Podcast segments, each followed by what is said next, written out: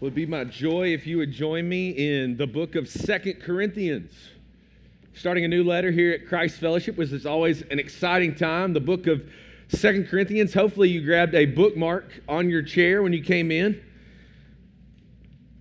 A bookmark of Second Corinthians and where we're headed between now and Easter with a short break during the Advent series. But Second Corinthians, maybe you're unfamiliar with it. I feel like it's maybe the most unfamiliar, one of the most unfamiliar letters in the New Testament. I don't know if I've ever heard anybody preaching or sat under someone's preaching through Second Corinthians.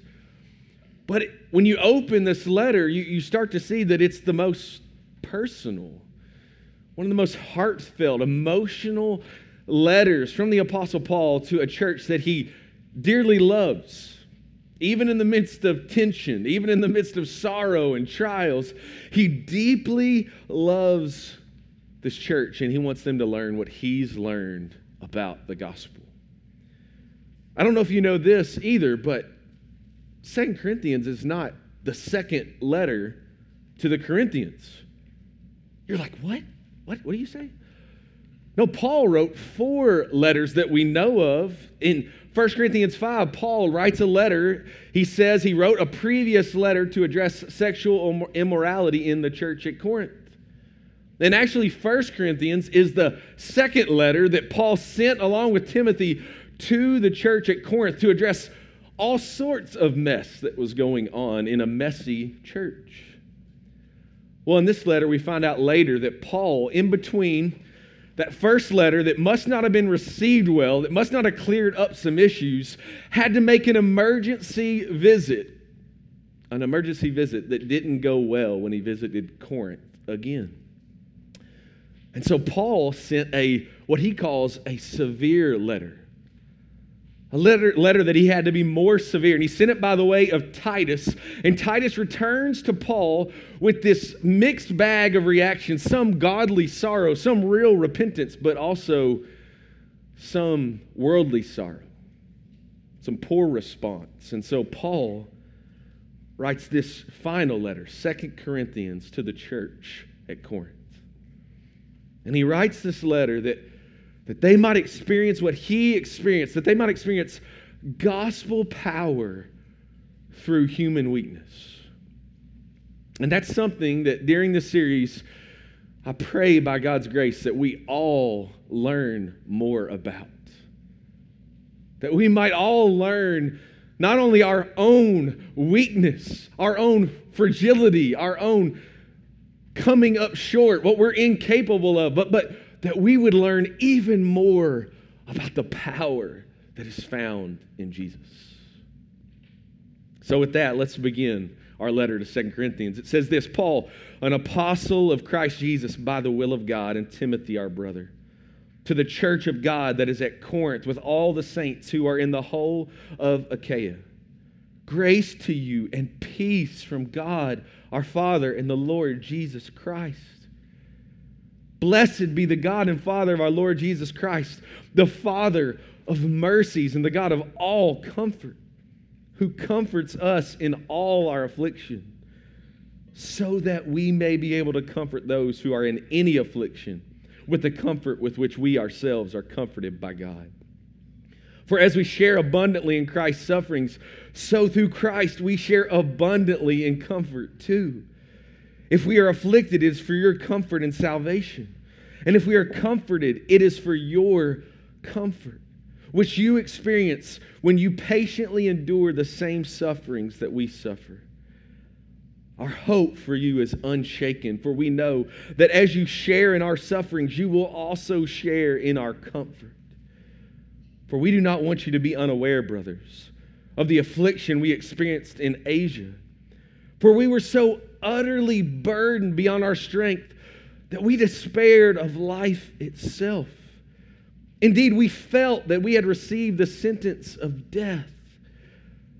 But that was to make us rely not on ourselves, but on God who raises the dead.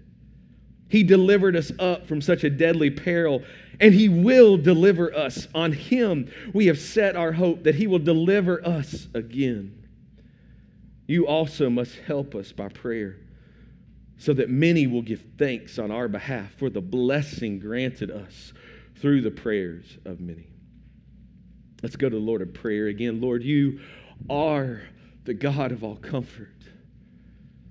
That's who you are. You are God, the Father of mercies that, that loves to move towards your people in our sin and in our suffering, that we might know your heart, that we might know your, your Holy Spirit, who is the comforter inside us, Lord, that we might be filled, even in the midst of all our sorrow, with much rejoicing because we have you.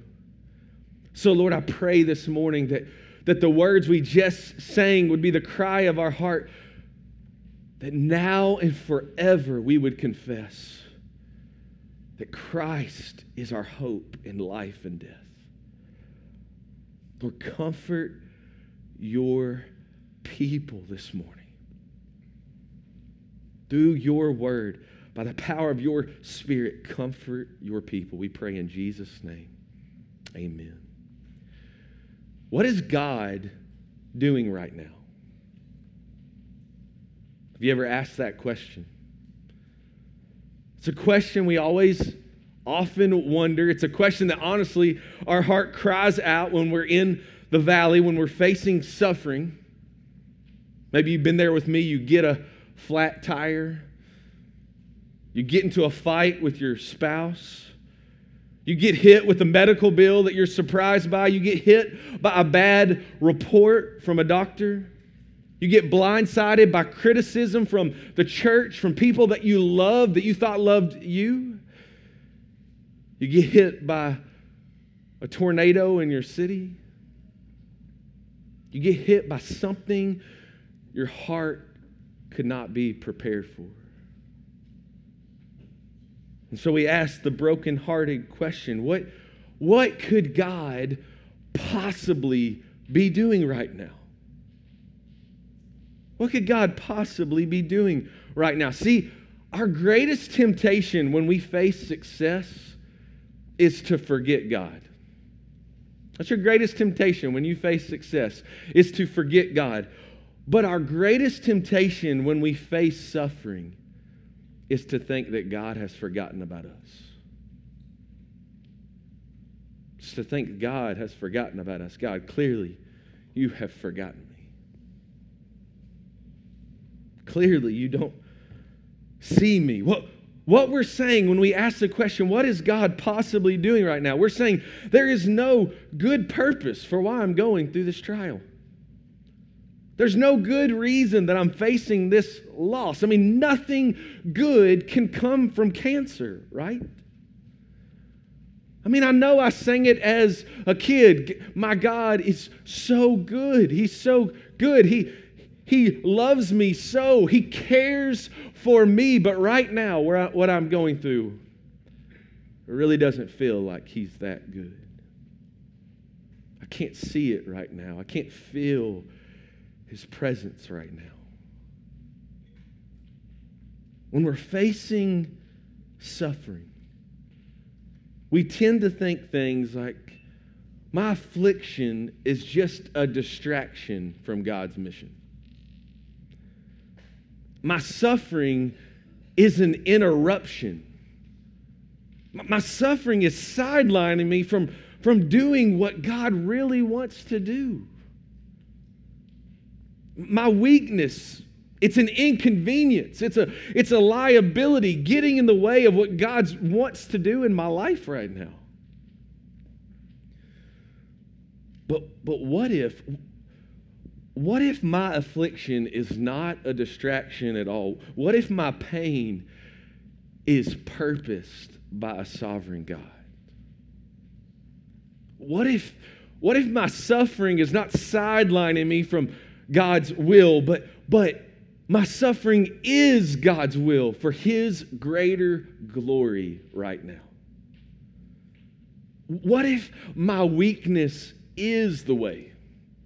My weakness is the way that God wants to display His power in my life. See, Paul had to learn these same truths. Paul faced many affliction. He walked through many trials that we all face, but times like a hundred that we'll learn about as we walk through Second Corinthians. And Paul, I'm sure, had many questions, many struggles during his life that we all have in our hearts this morning that he had to learn that God will meet me there. See, one of the hardships in his relationship with this church in Corinth was their lack of faith that Paul was an apostle. Their lack of faith that Paul was an apostle. There, there were false teachers coming to the church at Corinth that were slandering Paul. They were scoffing, scoffing, saying things like, Paul is poor. Paul, Paul is pathetic.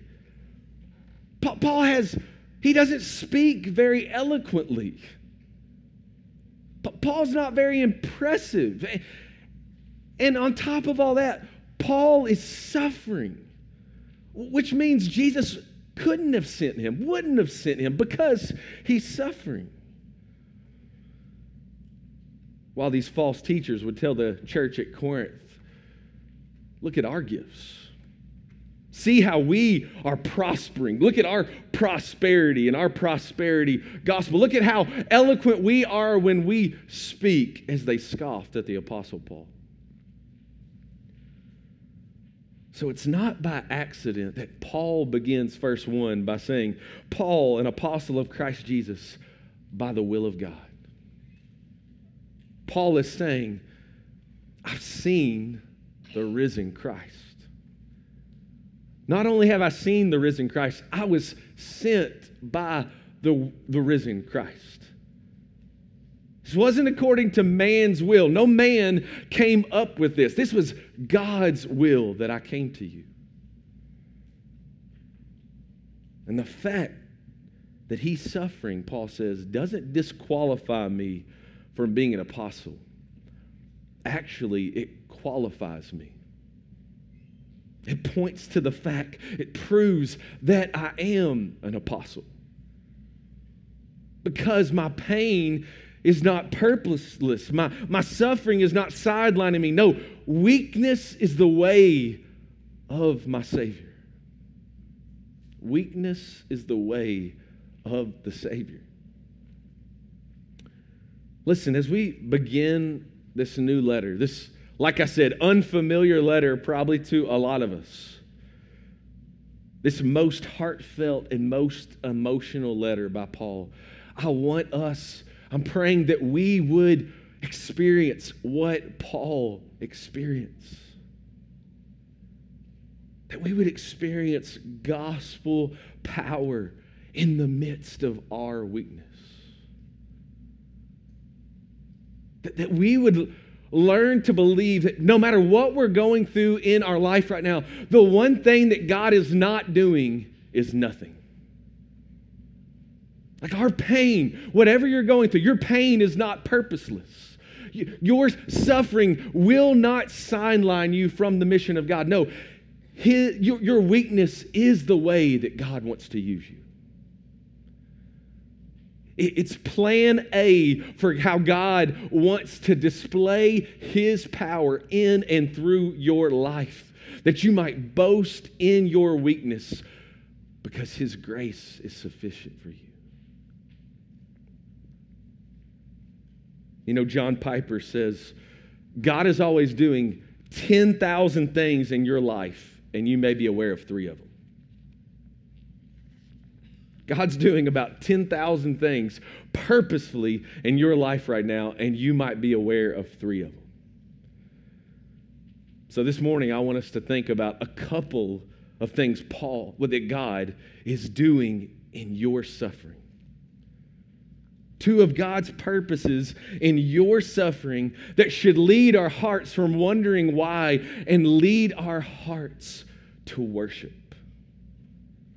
Here's the first one God comforts us in our suffering so we can comfort others. God comforts us in our suffering so we can comfort others. Listen how Paul begins the body of his letter. There are, there are two letters only in the in Paul's letters that start with a blessing. He begins Ephesians with a blessing. Remember, he blesses God for all the spiritual blessings that, were, that we all receive in Jesus Christ. And he begins this letter with a blessing. He, he blesses God. He blesses God not for his suffering, he blesses God for the comfort that he receives in his suffering. Listen how he begins in verse 3 Blessed be the God and Father of our Lord Jesus Christ, the Father of mercies and God of all comfort, who comforts us in all our affliction.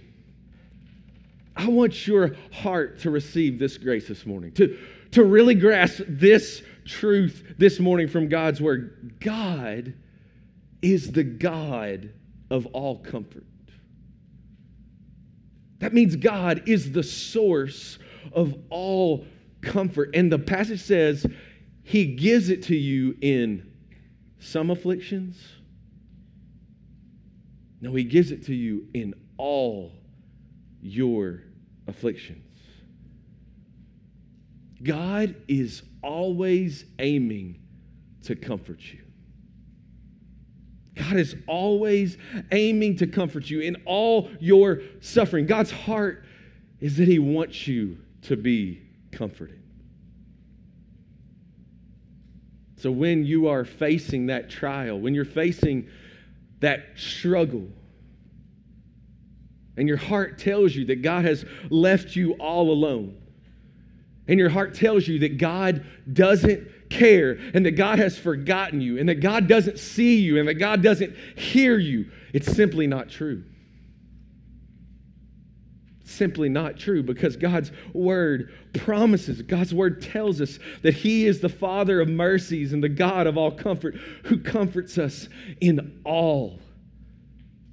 You might want to underline that word. He comforts us in all our affliction. We don't always see it, do we? We don't always receive the comfort that He gives us. We don't always want it the way that He gives it to us. But God's heart is always filled with compassion, and it's always moving to show you mercy. That's His promise in His Word for His people. But how does He do this? How do we experience God's comfort in our life? Well, there's a few different ways. One, one way that He does it is that God comforts us through His Word. God comforts us through His Word. God has been compassionate to us in speaking His Word to us. Think about that. God could have been silent. Nobody made God speak to us.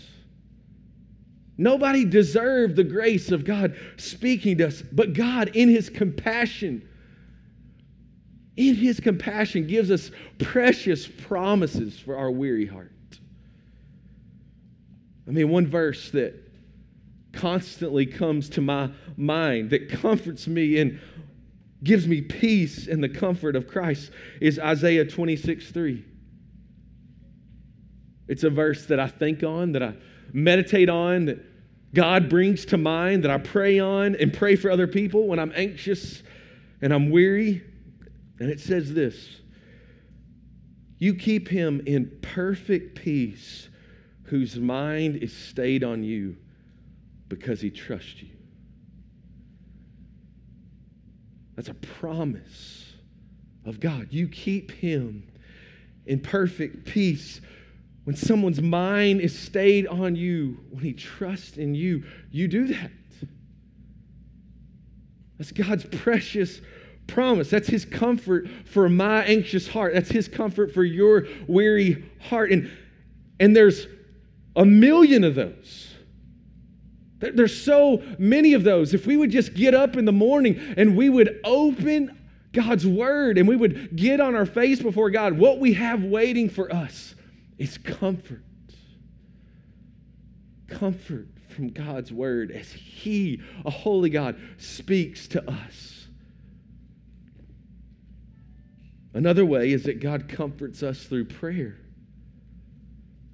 especially through lament, as we learned last week. We just talked about this. Many times we get really miserable in our suffering. We're downcast. We want to despair. And there's a million different way, places that we could go when we're feeling suffering, when we're feeling lost, when we're feeling anxious, when we're depressed. And sitting in silence will not relieve your suffering that you're facing.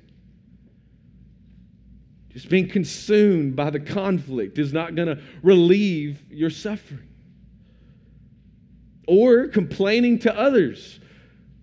A lot of times we feel like that's going to get relief, and so we grumble and complain at work, and we grumble and complain to our neighbor, and we grumble and complain to our friends, and yet that cannot bring the comfort that you need. Neither does try to find, trying to find refuge in your idols. Every idol, every sin is making a prophet, promise Come to me, all you who are weary and heavy laden, and I can give you rest. And your idols and your sins cannot deliver what only Jesus can give. And yet we read in 1 Peter 5 7, cast all your anxieties, Cast all your cares upon him. Upon who? The God of all comfort. Why? Cast all your cares upon him because he cares for you. Not just because he can receive your cares, it's because he wants to receive your cares. It's like the Lord saying, You got two options. You, you can continue to try to carry that burden, or I will gladly carry it for you. I will gladly carry it for you. Comfort is found in, in prayer when we cast our cares upon the Lord, the God of all comfort, because He loves to bear whatever burden you want to give Him. Another way, though, is that God ultimately comforts us with the gospel, comforts us eternally with the gospel. See, the greatest burden that you'll ever carry in the world, it's not what's going on at your job this week that you came in feeling like the weight of the world is on your shoulders. It's not raising children and that being difficult that's the greatest burden. It's not the bills that are waiting for you at home that are that is the greatest burden. No, the greatest burden you'll ever carry is your sin. It's the greatest thing that you'll ever have resting on your shoulders is you carrying your sin. And it's a burden that only has one relief I want us all to hear that. It's a burden that only has one relief. The, the Father of all mercy and God of all comfort provided his one and only Son to relieve you of your sin. Jesus bore our burden up to Calvary. He suffered all alone. He suffered for all your sins, past, present, and future, so that you could receive eternal comfort, eternal peace, eternal, forever forgiveness, eternal life, that you live with the God of all comfort forever in glory. And it's only given through Jesus. You'll either live eternity in misery in your sin, being punished for your sin, or you can receive comfort forever in Jesus. And in the gospel, not only does the Lord give us Jesus, but the Bible says if we repent and believe, if we trust in Jesus, He also gives us the Holy Spirit. He also gives us His very presence living with us, within us, which Jesus calls in John, guess what He calls Him? The Comforter. the Comforter who has come to dwell and to always comfort his people. I mean, look at me, look with me at verse 5. I mean, look at the hope, the gospel hope that we have in suffering if we have Jesus. It says this For as we share abundantly in Christ's sufferings, so through Christ we share abundantly in comfort too. My hope in the gospel, your hope in the gospel is even if our sufferings continue to increase, so does my comfort in Christ increase. Even if our sufferings increase, so does our comfort in Christ. Listen, life might feel miserable tomorrow. But God's promise in Lamentations is that God has mercies that are new every single morning. I love the way William Arnot, an 1800 Scottish minister, put this gospel truth. This is what he said When I weep, Christ enters by the openings which grief has made into my heart and gently makes it all his own. What peace and comfort is there. Oh, when I weep, Christ enters by the openings which grief has made into my heart, and he gently makes it his own. He takes up residence in your broken heart and he fills it with himself. But that's not it. I mean, that's really good, but God gives us comfort in His Word, comfort through prayer, comfort through the gospel. But listen, brothers and sisters, God also comforts us with one another.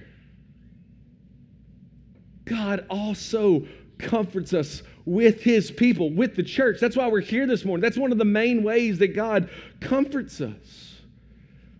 The simple presence of a brother or sister in Christ is a visible sign that God is with us.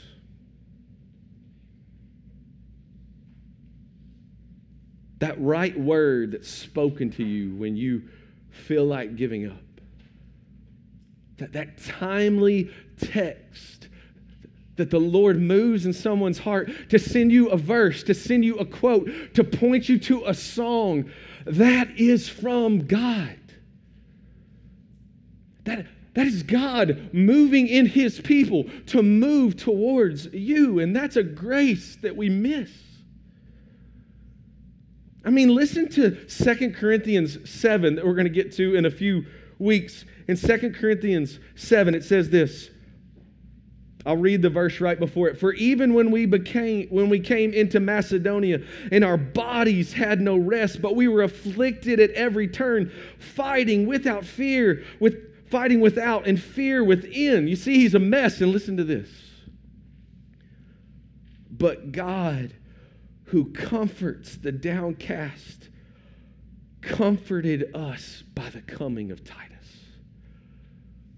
Oh, how beautiful a verse is that. God, who is the one who comforts the downcast, guess what he did? He comforted us by sending Titus to us. I was listening to an interview the other day with Andrew Peterson, one of my favorite songwriters. He wrote Behold the Lamb of God, which is one of the most beautiful movements of music to about the gospel and Christmas time. He was talking in this interview about facing depression for like three years of his life, feeling crippled, overwhelmed by depression for three years in his life. And he said, But one of the things I remember in those three years is how my wife would come up to me when I couldn't even raise my head sitting on the couch when I couldn't move, and she would say, Look at me. Look at me. And he said, She would kiss me on the forehead and say, Something good is coming. something good is coming. That's a, that's a wife who knew the gospel. That's a wife who knows the end of the story and who God moves with compassion to show the compassion of his Christ to his her husband.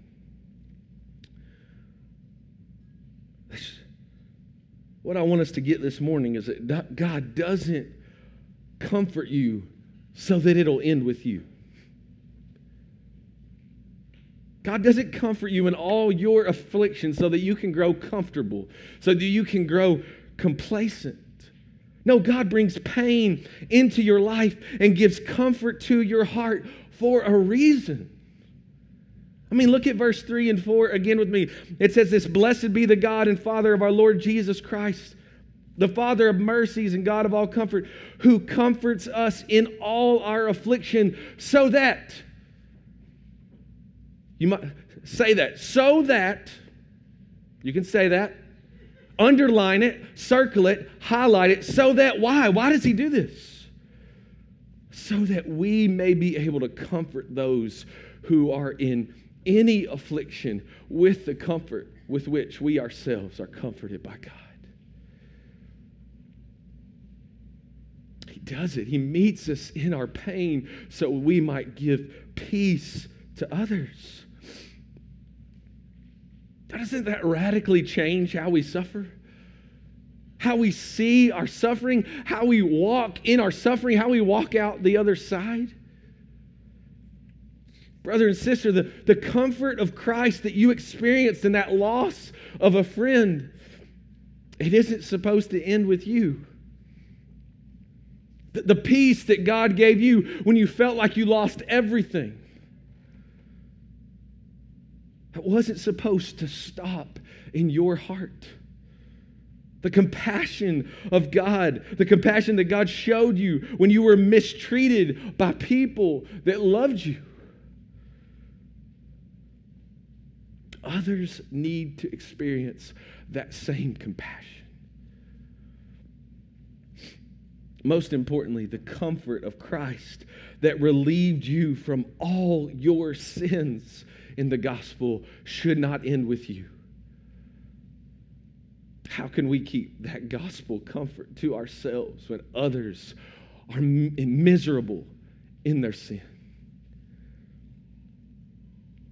On May 16th, 2023, Lauren Marr was traveling home for work on the Natcher Parkway when a car crossed over a median and tragically struck her car and she would later pass at the medical center here in Bowling Green.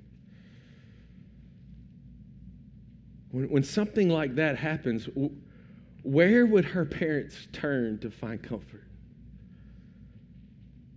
Like, where, were, where would her one year old daughter grow up to know the peace that passes all understanding? Well, by God's grace, Lauren and her family are all members of Forest, Bab- Forest Park Baptist Church. Where in God's providence, a pastor named Joe Starks and his wife Katie Starks began serving in the fall, who know exactly what it's like to lose a little girl tragically. And God, in His providence, has them there. And God has bound their hearts together that they would be able to, to comfort those in their affliction with the same comfort that they received by the God of all comfort. Think about this this morning. God isn't just not forgetting you in your suffering, He's not forgetting others too. He's not forgetting others too in your suffering. I mean, verse 6 says it clearly. If we are afflicted, it is for your comfort and salvation. If we're comforted, it is for your comfort, which you experience when you patiently endure the same sufferings that we suffer. All this is, is not just for my sake, I mean, we get so self absorbed, we get so self centered in our suffering. Why is God forgetting me? Why does God not care about me? Or if He delivers us, look at what God did for me.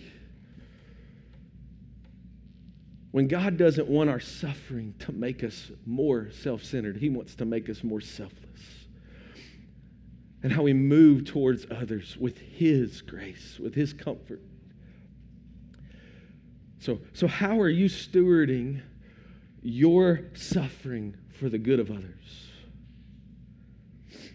How are others experiencing the peace of Jesus, the presence of Jesus, the comfort and the mercy of Jesus that you received when you were in your suffering? Second, and short, God humbles us in our suffering so we will hope in Him. God humbles us in our suffering so we will hope in Him. Paul turns to talking about his personal suffering that he faced while living in Ephesus. And he talks about his suffering in the most vivid ways. Look at verse 8. For we do not want you to be unaware, brothers, of the affliction we experienced in Asia, for we were so utterly burdened weighed down beyond our strength that we despaired of life itself. He's saying we were weighed down. We wanted to give up. We wanted life to be over. Indeed, we felt that we had received the sentence of death. Have you ever been there? Some of us probably feel that way this morning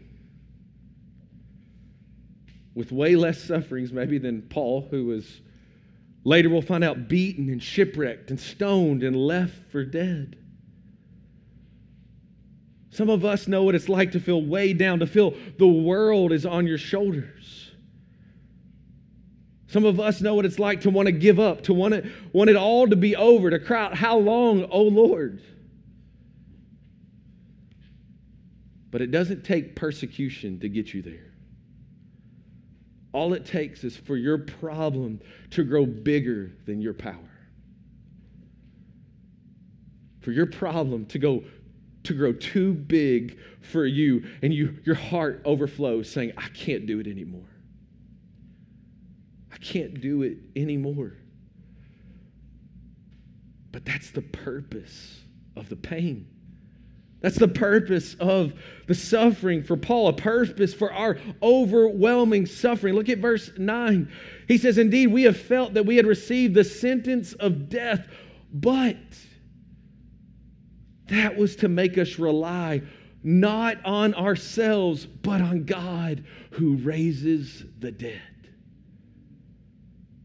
That was to make us Rely not on ourselves, but on God who raises the dead. Listen, one of the main purposes from God in your suffering is to strip you away from all self reliance.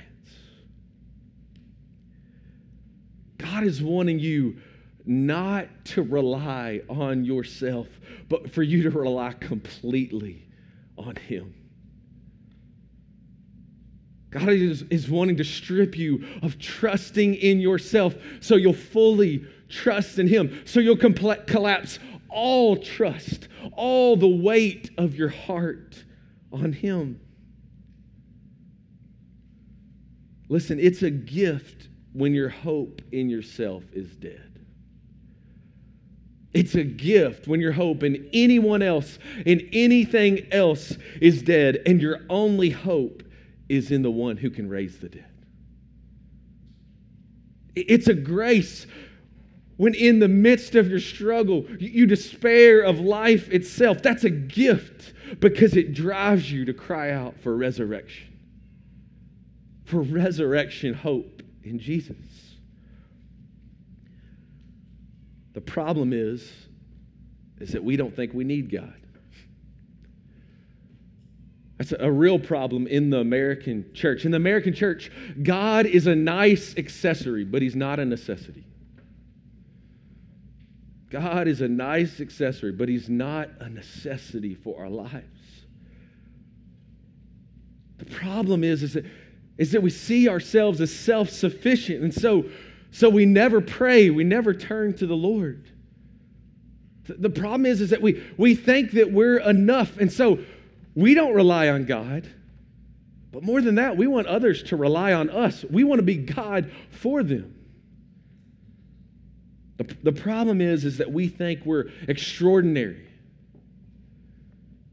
when all God has made us is just extraordinary. Have you ever thought about that? Have you ever thought about that? That God made you ordinary for a reason. He made you ordinary for a reason. Like, think about it. In the garden, before the fall, before sin corrupted the world, Adam and Eve were gloriously ordinary. Do you ever think about that? They were gloriously ordinary. God created us to be ordinary, to be completely dependent on Him, not independent from Him. God, God created us so that we would not rely on ourselves, but rely on Him, the one who can raise the dead. Remember, it was the, actually the desire to be extraordinary, to, to be God that got us in this mess to begin with. You remember what the devil told Adam and Eve? God knows that when you eat of it, your eyes will be open and you'll be like God. You'll be extraordinary. You'll be enough. You'll be self sufficient. You'll be like God. And we've been trying to be extraordinary. We've been trying to be little self sovereigns. We've been trying to be in control. We've been trying to be God ever since. But isn't it amazing grace that God would give his one and only Son to, re- to reverse this reliance on self? Isn't it amazing grace that, that it would take the death of Jesus and God raising him from the dead to rescue us from relying on ourselves and turn us back to relying completely on him? That's what God's doing in the gospel. Yes, He's forgiving us of all our sins, but yes, He's delivering us from all self reliance, all self sufficiency all the lies that tell you that you are enough without Him. Paul Tripp says the purpose of the cross is to completely decimate your loyalty to the most powerful of idols, the idol of self. To decimate your loyalty to the most powerful idol, the idol of self. And Paul gets it. And I pray we get it this, this morning that God does that in the gospel, but God does that also in every trial. When we share in the sufferings of Christ, it strips us of us. Praise the Lord. That's good news. That that might not sound like good news, but that's the best news for you today that God would strip you of you and give you more of Himself. God will do whatever it takes. He will send His one and only Son, or He will purpose your suffering to deliver you from you. Everything He's doing is aiming to empty you of your hope in yourself and fill you with complete hope in Him. That's why Paul says in verse 10 He delivered us from such a deadly peril, and He will deliver us. On Him we have set our hope that He will deliver us again. Paul has been emptied of hope in himself, but he hasn't been left hopeless he's been filled with complete hope in the Lord. That, that he would now sing hallelujah. Now and forever, I confess, Christ is my hope in life and death. Now and ever I'll confess. Now and every second I'll confess Christ, my hope in life and death. Suffering is pretty sobering, isn't it? It's so it's sobering. It humbles us. And the older I get, the more I lose hope in myself. Hope in my gifts, hope in my abilities, hope in my strength, hope in my enoughness as a father. I'm just stripped constantly of being enough. I told Kaylin last night we were eating dinner. I said I used to drive by Kereiakes or Covington Park and I would see people playing basketball and I'd be like, man, I got to get out there. I got to get out there. I could go two hours. I could stay on the court the whole night. Now I just look over there and say, man, that looks really dangerous. That looks really dangerous. And it's because of this grace called life. It's called this, this grace called suffering. This grace called God's humbling in our lives where we lose more and more hope in ourselves, more and more hope in our gifts, more and more hope in our power. But at the same time, God fills us with complete hope in Himself so that we might know not our power, but gospel power through our weakness. And so, I think the best way to close this sermon is to close in the way that Paul starts this letter. Bless the Lord. Blessed be the God and Father of our Lord Jesus Christ, the Father of mercies and God of all comforts. That he would comfort us in our affliction so that we could comfort others and bless the God of all comfort that would rescue us from ourselves. Rescue us from relying on ourselves so that we could collapse all our hope and trust in Him and Him alone. Let's pray together. Lord, oh, we ask that by the power of your Holy Spirit that you would continue to comfort your people in this moment, Lord, that you would draw near to your people, that, that even in this moment, Lord, you would be emptying us of ourselves and filling us with hope in you. And that, Lord, you would be comforting us in our suffering, not so that we can be complacent or comfortable in the peace, but, Lord, so that we might comfort others in their affliction. So, Father, I'm asking you, I'm begging you, the Father of mercies, the God of all comfort, comfort us with the goodness of Jesus. Comfort us with the presence of the Comforter, your Holy Spirit.